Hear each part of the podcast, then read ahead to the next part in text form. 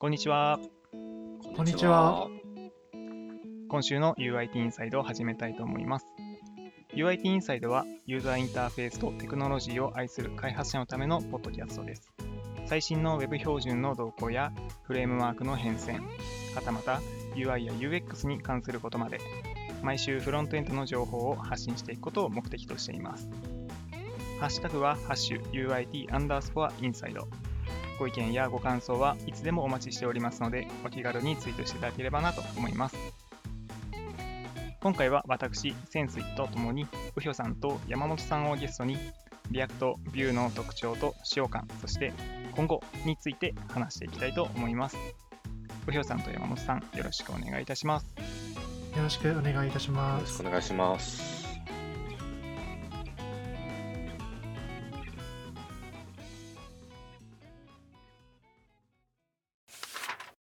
では、まずはゲスト紹介ということで、うひょさん、自己紹介お願いいたします。はい、私、ウヒョは去年2019年の4月に新卒で LINE に入社しまして、それからずっと LINE 証券というサービスのフロントエンドを開発しています。Twitter なので私をご存知の方ももしかしたらいらっしゃるかもしれないんですけども、結構タイプスクリプトが好きで、タイプスクリプトの記事を書いたり、最近はタイプスクリプトにコントリビュートしたりしています。どうぞよろしくお願いします。よろしくお願いします。ちなみに、うひょさんの LINE 証券では React を広く使われているんですよね。そうなんですよ。なるほど、なるほど。ということで、うひょさんは React 担当ということで、今回お呼びしておりますので、よろしくお願いします。ありがとうございます。では、次に山本さん、お願いいたします。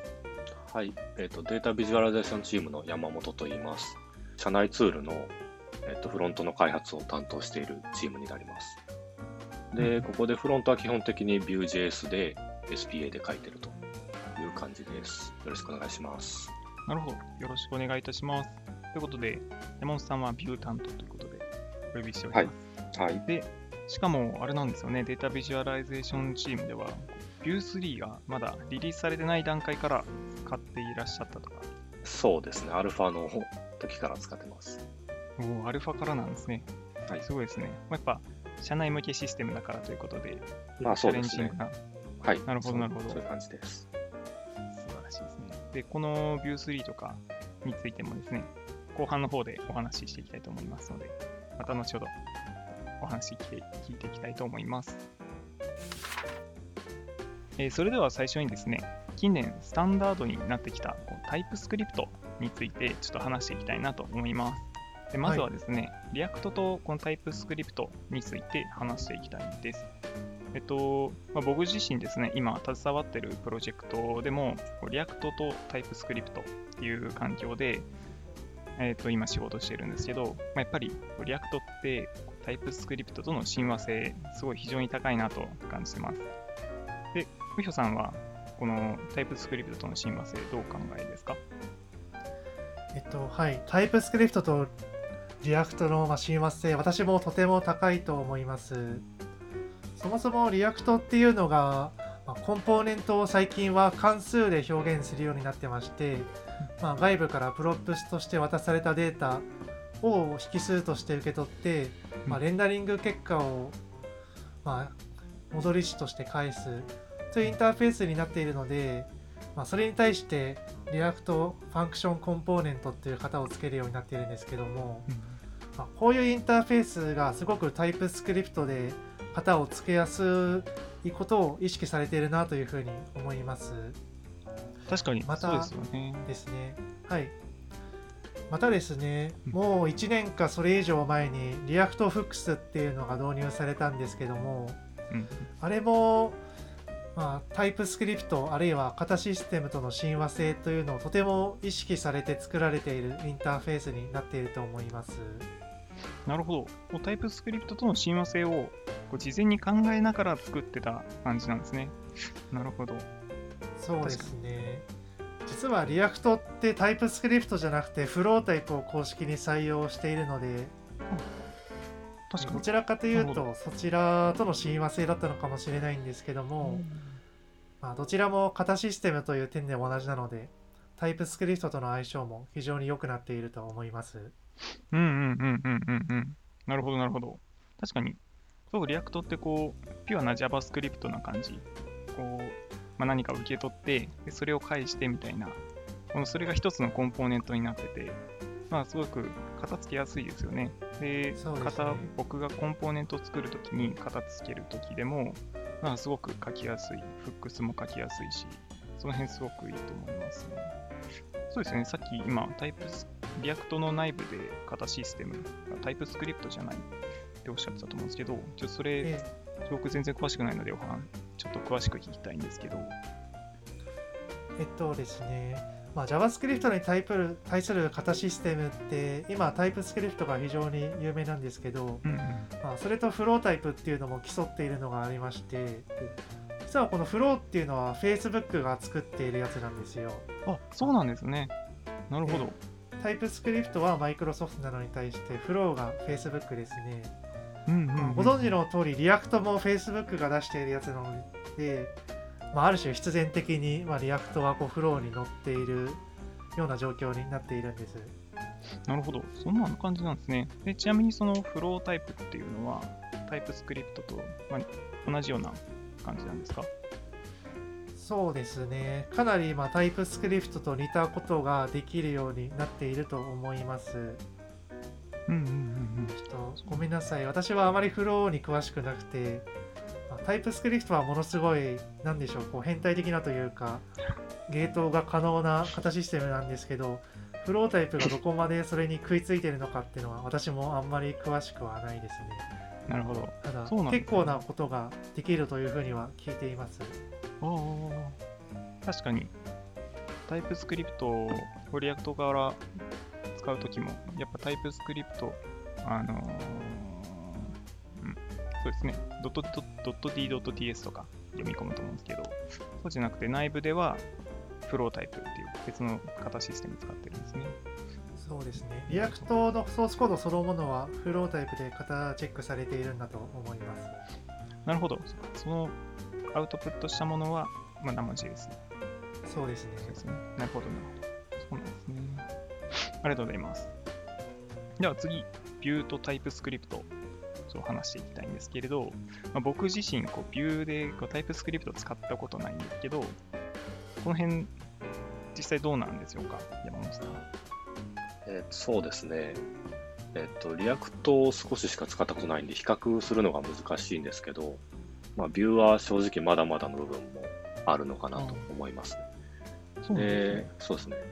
私も今回、 Vue 3で Composition API を使って、それで初めて TypeScript と一緒に使ったんですけど、うんで、だいぶ書き味は良くなって、親和性も高まったかなと思うんですけど、まあ、それでもまだ、やっぱ弱い部分もあるのかなと思いますね。確かにこうビューってテンプレートっていうところがあって、その中にも JS 書いたりする、はいはいしますもんね。はいそこの型情報ってどんな感じになってるんですかね？今結構そうですね。今、あそこの TS のサポートはないと思いますね。あ、そうなんですね。すね。これエディターの拡張機能、例えば VS コードだったら、ビーターとかあると思うんですけど、はいそこで保管していくっていう感じそうですね。ほそうですね。でも、 Vue のこうランタイム的には、ちゃんと Vue のコンポーネントには、プロパティのタイプとかも付けられる。あ、それで言うと、 Vue のタイプ、コンポーネントの prop のタイプって、こう TypeScript で書いてるときは、こう TypeScript の型で書けるでしょうか？うーんと、そうですね。たえっと、まあ、今までの props のオブジェクトの指定に、まあ、型を、えっと、as, as の後ろに型書く感じですね。うーん、なるほど、なるほど。あ、そうなんですね。はい。じゃあ、そこそこ良さそうですね。なるほどです。これ今、Vue3 のコンポジション API だと思うんですけど、まあ、そこ、やっぱ結構、そのコンポジション API ってタイプスクリプトのことを意識して作られてる面もあったりするのかなと思うんですけど、はいやっ。ぱかなり今までの API と違ってタイプスクリプトとの親和性が非常に高いって感じですかね。まあ、そう思いますね。あの、まあ、コンポジション API のえ RFC に書かれてる、なんですかね、モチベーションの大きな2つのうちの1つがタイプスクリプトとの親和性だと思うので、まあ、それは大きいかなと思うんですけど、はい。ちなみに、そのもうはい。一個、タイプスクリプトじゃない方のモチベーションってあもう一何ですか？個は、えっと、機能とか関心ごとにコードがまとめられるので、あ再利用性も高まるっていう話ですね。今までは必然的にオプションごとにコードをまとめる必要があったんですけど、まあそうじゃなくなったよという話ですね。うんすいません、ありがとうございます。はい。こんな感じですかね。なるほどです。じゃあ結構、 Vue と TypeScript の、まあ、まだまだ TypeScript との親和性足りない部分はあるんだけれども、今かなり良くなってきているという感じですかね。でもあれなんですよね、まだコンポジション API って公式の Vue のドキュメント的にはこう advanced な感じなんですよね。うん、そうなってますね。なるほど。でも、 data visualization チームでは、もうほとんどコンポジション API で書かれてますか？ビューさんになってからは基本的にはそうです。なるほど。はいそうなんですね。まあ、このコンポジション API については、また後ほど今後の話のところで聞けたらなと思います。はい。えではですね、次にこのフレームワークのエコシステムについて話していきたいです。で、えっと、今度は先に Vue から話していきたいんですけれど、こう Vue ってこう Vue Router とか、 Vuex とか、あと Vue Test Utils とか、まあ、その他いろいろ公式のエコシステムが豊富だなと思うんですけれど、まあ、この辺どうですか？うんそうですね。便利に使わせてもらってますっていう感じですね。はい。やっぱり結構公式のこのエコシステムを使ってるでしょうかそうですね。はい、そうです。まあ、全部基本的にオフィシャルのものを使って、まあ、足りない部分は多少補うっていう感じですね。うんうんうんうん。確かにそうですよね。ちなみに、こう、 React って、こう、 testing 系で言うと、まあ、2種類あるんですけれど、 Vue とかにも、はいこう、オフィシャル以外の、こう、コミュニティ製のライブラリとかってあったりするんでしょうか？ああ、どうなんでしょう。あんまり詳しくないんですけど、まあ、ほぼテストユーティルズ一強なのかなという認識なんですが、なるほど、なるほど。ちょっと詳しくはないです。はい。なるほど。では、あれですね、もうほとんどビューのエコシステムに乗って、こう、まあ、あまり関心事が多くなくて、考まあ、えることも、そうですね。そうですね。あの、ビュー CLI 使って、もう、その辺も全部セットアップした状態でインストールしてくれるので、まあ、それに乗っかって書いちゃうっていう感じが多いかなと思います。なるほど。やっぱそこすごくビューの利点ですよね。すごくこういうビューのエコシステムってしっかりしているので、こうビューの公式がなぞってくれたこの線に従って、ま、進んでいけば、まあ、ビュー CLI でプロジェクト作って、で、ビューの公式ライブラリを使って、ここで実際にカスタムしていかなきゃいけない、作っていかなきゃいけないところだけに専念できるっていうのは、まあ、 Vue いいところですよね。なるほど、なるほど。では次、 React の話していきたいんですけれど、まあ、 React って、こう、エコシステムの話でいくと、まあ、ビュ React Router ってこう公式ではないんでしょうか？そうですね、 React Router、証券でも使ってますけど、これは公式ではないんですね。うんうんうん。そうなんですね。確かにこう React Router って、こうなんか公式ドキュメント、ドキュメントが公式じゃない感じなんで、えっと、 React Training マナージャーみたいなところ。そうやっぱそこがあの作ってるんですね。なるほどそうですねで。も証券でもこの React Router 使ってらっしゃる。そうです。まあ、 React 向けのルーティングライブラリのデファクトみたいな感じになっているライブラリですので、証券でもこれ導入しています。うんうんうん。そうなんですね。ちなみに、この React でいうルーター系って、この、うひょさん、何かライブラリみたいなの作られていましたよね。じゃあその話、入れて。よくご存知ですね。ありがとうございます。そう、証券で React Router を使っていて思ったことなんですけど、やっぱりまだタイプスクリプトの親和性が良くないなって思ったんですよ。まあルーター系ライブラリなので、リンクを貼るときに、この URL に対してリンクを貼るみたいなことを書くんですけども、うん。まあ、URL をタイプをしたりしていても、型エラーが起きたりしてくれないし、まあ URL にパラメータをつけるときなんかも、パラメータを付け忘れても型エラーが起きてくれなくて、とても辛いなというふうに最近思っていて、なのでその辺を改善して、まあ、非常に型システムとの親和性が高いルーターライブラリリアクト向けルーターライブラリとしてロコンっていうのをこの前作りました残念ながらまだ証券で採用したりはちょっとしていないんですけどあそうなんですね。まだなんですね。残念なことに でもまあ今後、Rocon、こう、人気になってきて、証券でも使われるようなこともあったりするんですかね。確かにあ、そうなってほしいですね確かに React Router の、その、まあ、リンクとか、そさっき言ったリンクもそうですし、まあ、リンク系、特にリンク系の型システムってあるとすごく便利ですよね。クエリとか、まあ渡すプロップ系とかもそうですし、その辺も型入ってくれるとすごくありがたいですね。はい特にクエリって結構、あの受け取る側で型つけるだけで、こう渡すときにこうどうこうみたいな話ってやっぱないので、そうなんですよ確かにここすごくあるといいですね。これちなみにこれビュールーターってどうなってますか？この辺。このリンクに、えっと、リンクするときに、まあ、クエリとか渡すと思うんですけど、その辺ってタイプ、えっと、かタイプスクリプトの型とかあったりするんでしょうか？えーっと、そそうですね。クエリは、まあ、ストリングになっちゃうと思いますね、全部。まあ、ストリングかストリングの配列かな、になると思います。なるほど。はいそうなんですね。なるほど。じゃあビュール、ビュールーターのリンク。なるほど。そうなんですね。はい。ではちょっと話戻して、で Vue ル、 Vue Router じゃない、 React の話にちょっとまた戻りますけれど、まあ、 React Router 以外にもですね、まあ、いろいろ状態管理とか、テスティングとか、いろいろあると思うんですけれど、特に、まあ、やっぱ今、状態管理、 React の状態管理って今熱いですよね。まあ、 React の、はい、ねえっと、 Redux か、まあ、それもありますし、他にも、えっと、まあなんだっけ、飛んだな。何でしたっけ、もう一個の、 Redux じゃなく、今流行りの、 Recoil？ああ、そうです、そうです、 Recoil ですね。すいません。そう、リダ状態管理、 React の状態管理って、 Redux だけじゃなくて、最近、 Recoil 出てきたじゃないですか。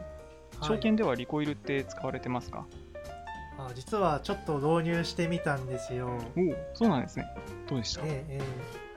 え。いや使い心地はとってもいいですね個人的には Recoil が、うんうんあうん。何よりも React Hooks との親和性がすごく高いところが気に入っています。そうなんですね。やっぱフックス、確かに。でも Redux も一応フックはあるけれど、ええええ。まあ、それよりももっといい感じだったりするんですか？そうですねフックスと一緒に使われることが前提の API になっていてうん。いわゆるカプセル化っていうんですかねそういうのがすごくやりやすくなっているんですなるほど。確かにこう今までのこの Redux のフックス的にはこうコンポーネントの中で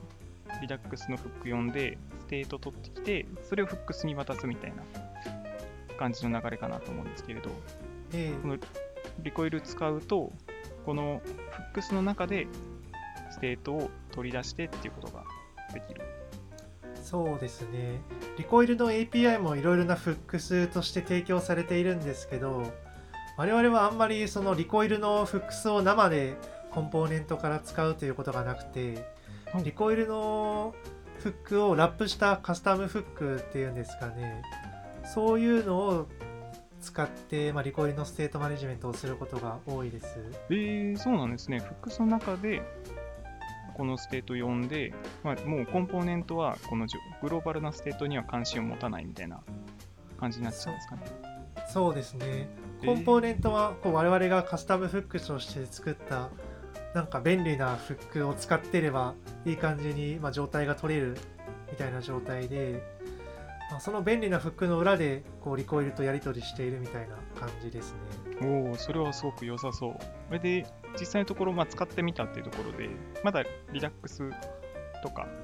の方が多いんですかね。まあまだリコイルって、まだ0.0何十みたいな感じ。まあ、はい公式リリースはまだ全然先だと思うんですけれど、まだ使われては、本格的には使われてない感じなんですか？現時点ではそのリコイルを作ったコードというのがリリースされていないんですが近々プロダクションに載せる予定でおりますそうなんですね、もうプロダクションに。ええあそうなんですね。そうなんですよまあ、結構これはもうこれはもうユーザーに見えちゃうところなんですけれども、はい。もちろんテストとかは入念にした上で思い切って、まあ、リコイルを使って作ったものをユーザーに届けてしまおうと思っています。おおいいですね。それすごく楽しみですね。もうそれくらいもう安定しているって感じなんですかね。はい、我々が使ってみた感じはとても安定していると思います。うんいいですね。まあ状態管理、これからリ React の状態管理って、まあ、なんかいろいろ今選択肢あるんですけど、今後どんどんもっといいものが出てくるかもしれないですね。はい、私としてはちょっと Recoil を押していってみたいですね。うんうんうん。いいですね。ありがとうございます。ちょっともう一つだけこうテスティングの話なんですけど、僕はこれすごく気になっていて、 React のテスティングって、 React Testing Library もありますし、あと Enzyme あるじゃないですか。僕らのチームでは Enzyme 使ってるんですけれど、証券ではどっち使ってらっしゃいますか？あー証券では React Testing Library の方を使ってますね。そうなんですね。確かにこのはい。今僕ら Enzyme 使ってて、こうフックスのテストがすごくやりづらいなっていうので、結局、ど。なんか自前でラップコンポーネント作ったり、まあ、もしくは React Testing Library から引っ張ってきちゃったりみたいなことしてて、うんうん。まあやっぱ Testing Library の方がいいですかね。あの使い心地的にはどういいですか？すいません、 Enzyme を使ったことないから比較はできないんですけども、はい。まあ、 React Testing Library は、まあ、使い方も分かりやすくて、かつ、うんまあ、テストに必要なものがいい感じに揃ってるなという印象ですね。なるほど。そうなんですね。この辺、テスティング系はまた再考した方がいいかもしれないですね。 Enzyme と React Testing Library、どっちを採用するかみたいなところですえね。えなるほど、そうなんですね。あと、この間 UIT の Slack チャンネルでも話題に上がりましたけど、 React の環境構築って、まあ、 Vue だったらこう Vue CLI でパッとできるんですけれど、まあ、 React だったらこう Create React App とかもあるし、もしくは自前で作ったりとかもすると思うんですけれど、これは証券ではどっちでやられてますか？証券では Create React App は使っていなくてですね、必要な設定を全部自前で書いていく感じですね。あ、そうなんですね。証券では Create Re act App ではなくて、自前使ってらっしゃるってことなんですね。そうですね。個人的にはですけど、 Create React App があんまり好きじゃなくて、まあ、 eject をしないのはちょっと中身で何やってるかわからないから良くないなと個人的には思ってるんですけど、かといって eject しちゃうなら、最初から自前で書いた方が見通し良くないとちょっと思わないでもないというか、うん確かに。それもありますね。確かに。あと、環境構築で言うと、Next.js とかもあったりするじゃないですか。はい。あれって、まあ、SPA で作るんだ。でも、Next.js でも SPA 作れますもんね。それでもね。Next.js は使ってらっしゃらないって感じですかね。まあ、使おうと思えば使えると思うんですけど、今、証券では採用していないっていうところですね、Next.js は。そうなんですね。確かに、うちも全然 Next.js 使ってないんですけど、まあ、Next.js もかなり、まあ、今今後、今度、Next.js のカンファレンスもあると思うので、まあ、11月ですかね。それもまたええ僕楽しみにしているので、そこで何かゲームチェンジな感じの Next.js のアップデート入るかもしれないですね。それで言うとビューって、こうまあ、Vue.js だけではなくて、Next.js あると思うんですけど、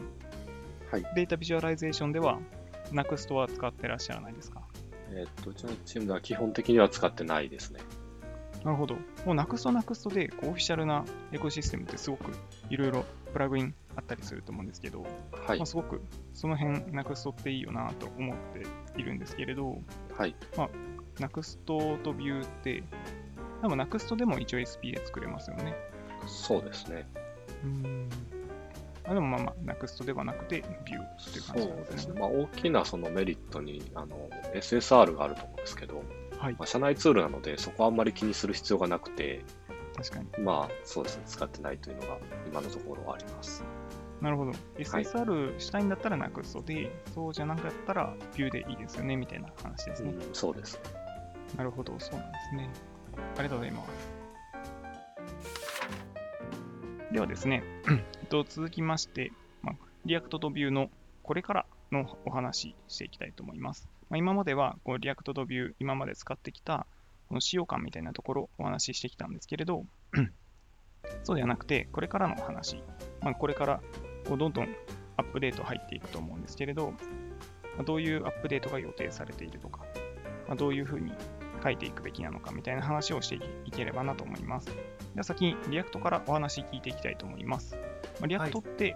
まあ、つい、まあ、今日は、えっと、つい、えっと、昨日ですね、まあ、昨日、公開されるときは昨日ではないので、昨日っていう表現違うな。つい先日ですね、10月21日ですね、React 17リリースされたと思うんですけれど、まあ、React 17ってこう新機能なくて、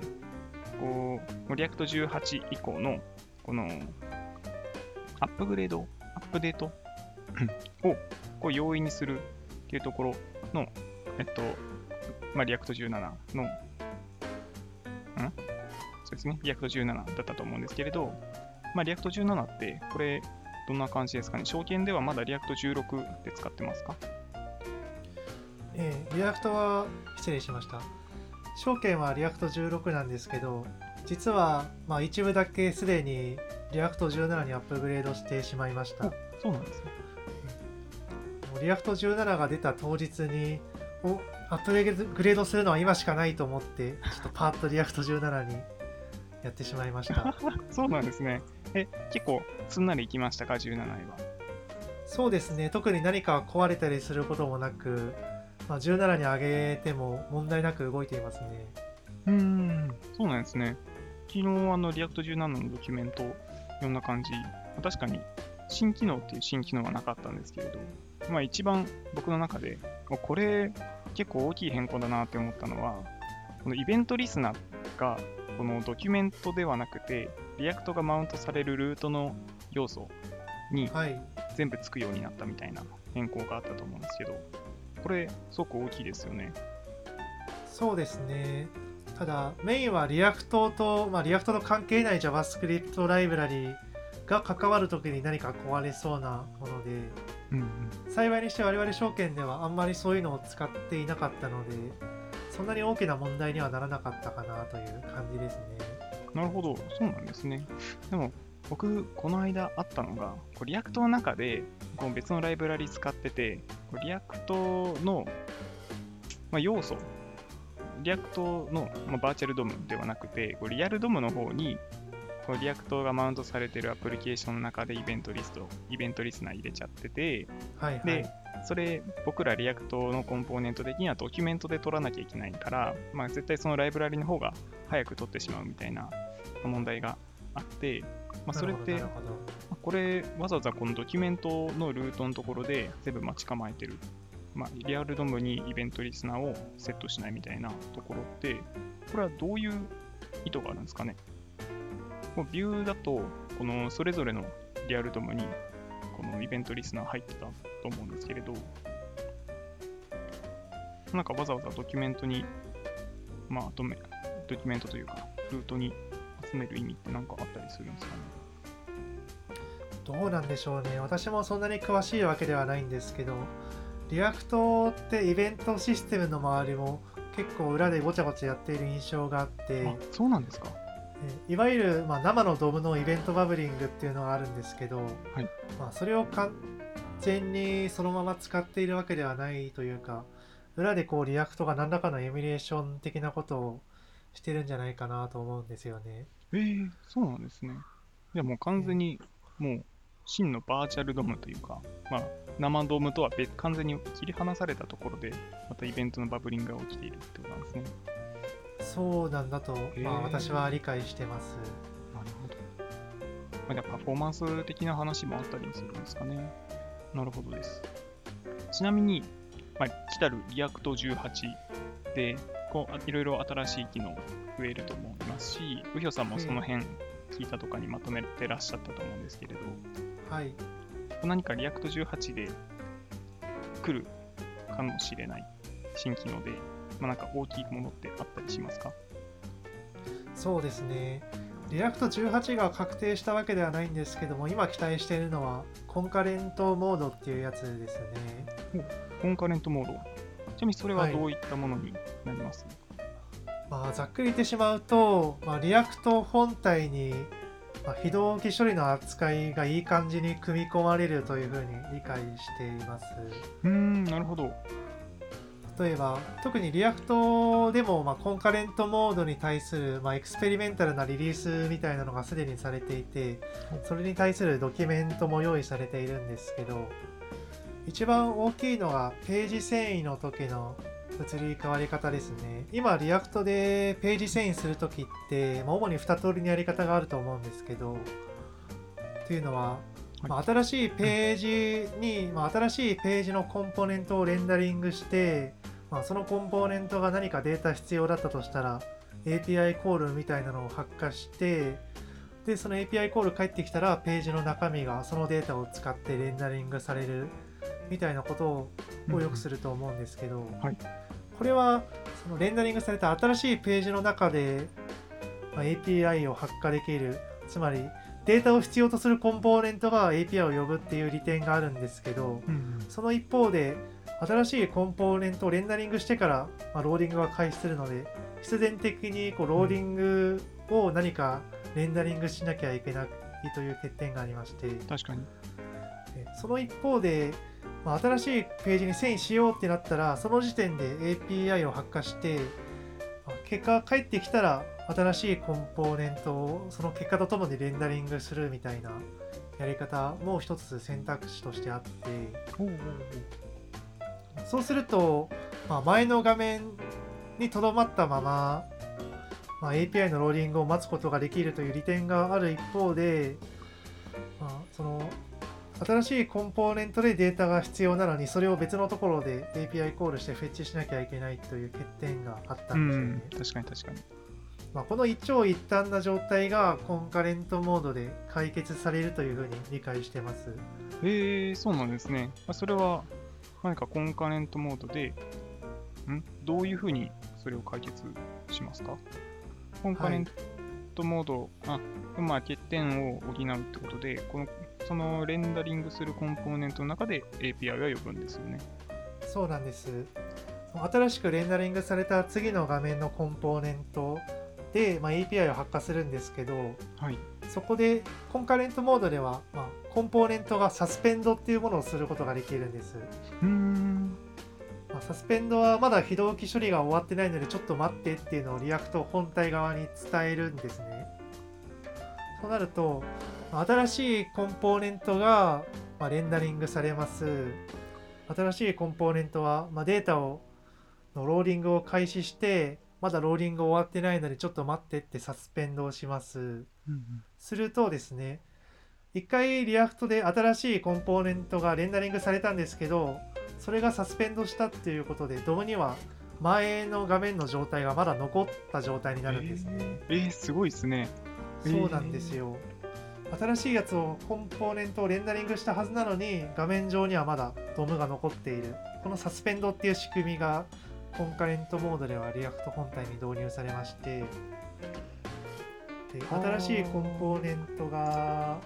のレンダリング、失礼しました。新しいコンポーネントのローディングが終わったら、コンポーネントは suspend 終了しましたっていうことを React 本体に伝えます。するとそのデータを使って無事に新しいコンポーネントが共にレンダリングされるとなるほど、なるほど。それはすごくいい変更ですね。それすごく大きな機能ですね。なるほど。サスペンドっていうやつを返すと、前のレンダリングされていたページがレンダーされたままになるってことなんですね。そうですそうです、えーちなみにその来たるコンカレントモードで、まあ、今から何か意識しておく必要のあることってあったりしますか？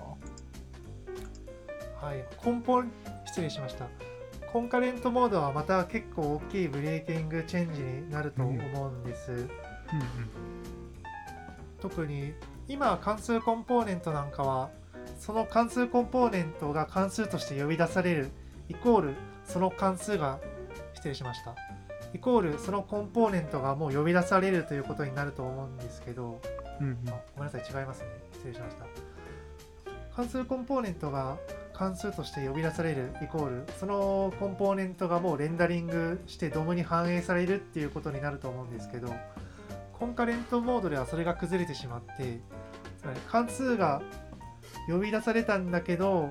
まあ、その関数コンポーネントがサスペンドしてしまったがゆえにまだそのコンポーネントの内容はどもに反映されないみたいなことが起こるのでなるほど。関数コンポーネントの処理の中で自分はもう絶対ドムにレンダリングされるぞって思って何かドムと直接インタラクトしてしまうようなことが起こると、まあ、コンカレントモードでは実はそうではないかもしれないのでちょっと壊れてしまうということが起こると思います。ああ、なるほど。まあ、今後、コンカレントモードに切り替えるかもしれないというところで、まあ、その辺を意識して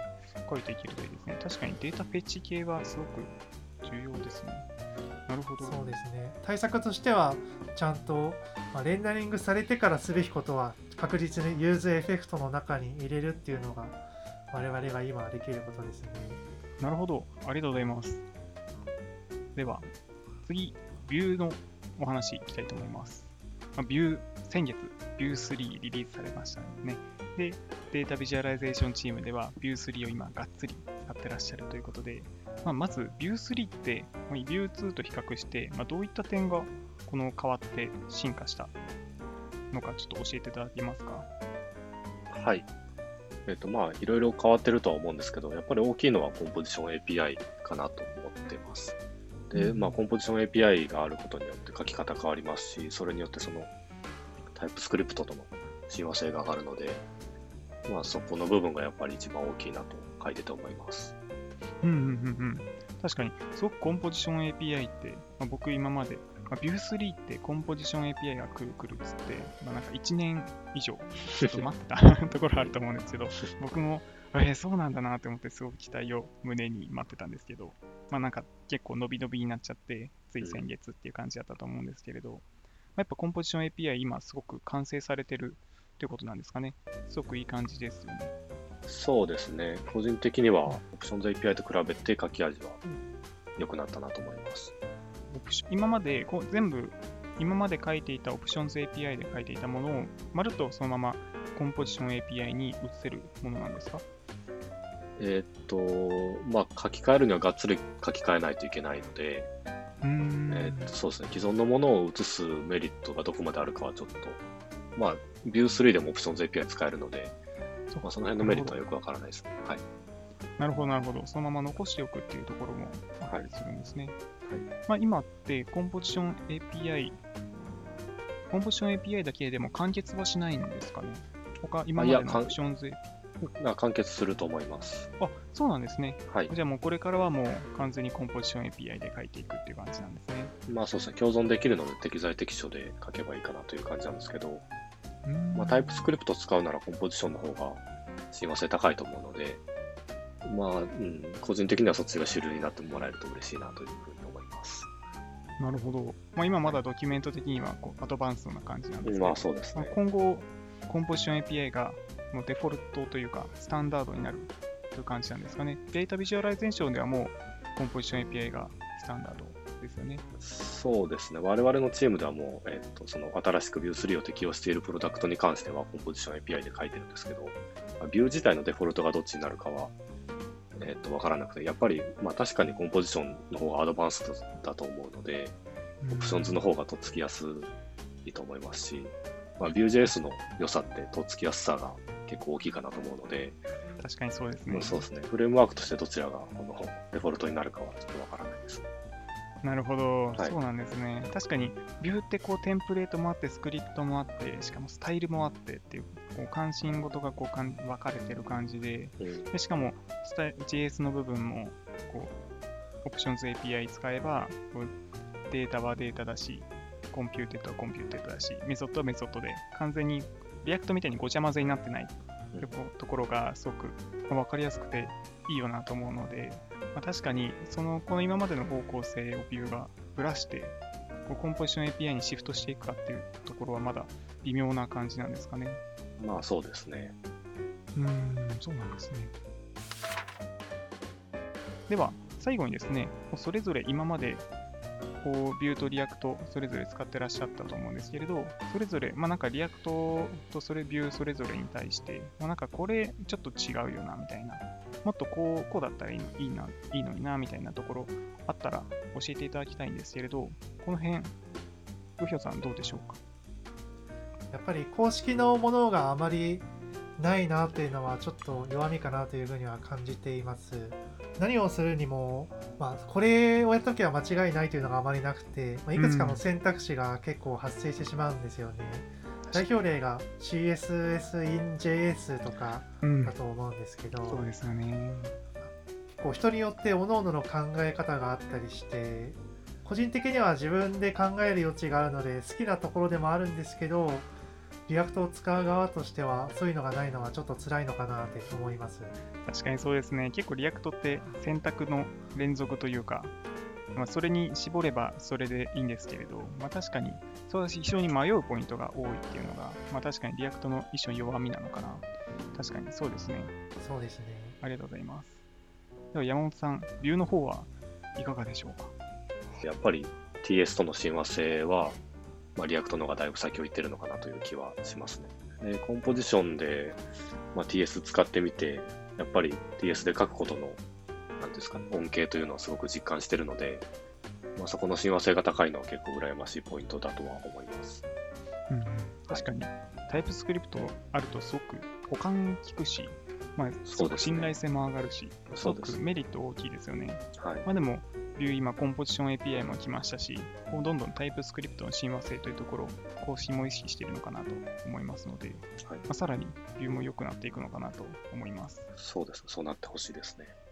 なるほど。ありがとうございます。というわけで、今回は React と Vue の特徴と使用感、そして今後について話していきました。LINE のフロントエンド開発組織 UIT では、このようなフロントエンドに関する議論やキャッチアップを日々行っております。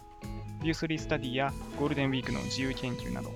社内の学習企画から始まったコンテンツも多くありますので、今後も発信していければなと思います。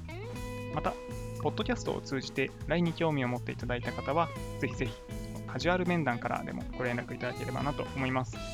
つい先日ですね、新卒採用も開始いたしましたので、僕もまだアルバイトの身なので、まだ新卒ではないので、新卒採用、僕も応募いたしますので、ぜひぜひ皆さんもよろしくお願いいたします。小ノート株に求人への連絡連絡を掲載しておりますので、お気軽にご連絡ください。それでは本日は、うひょさん、山本さん、ありがとうございました。ありがとうございましたありがとうございました。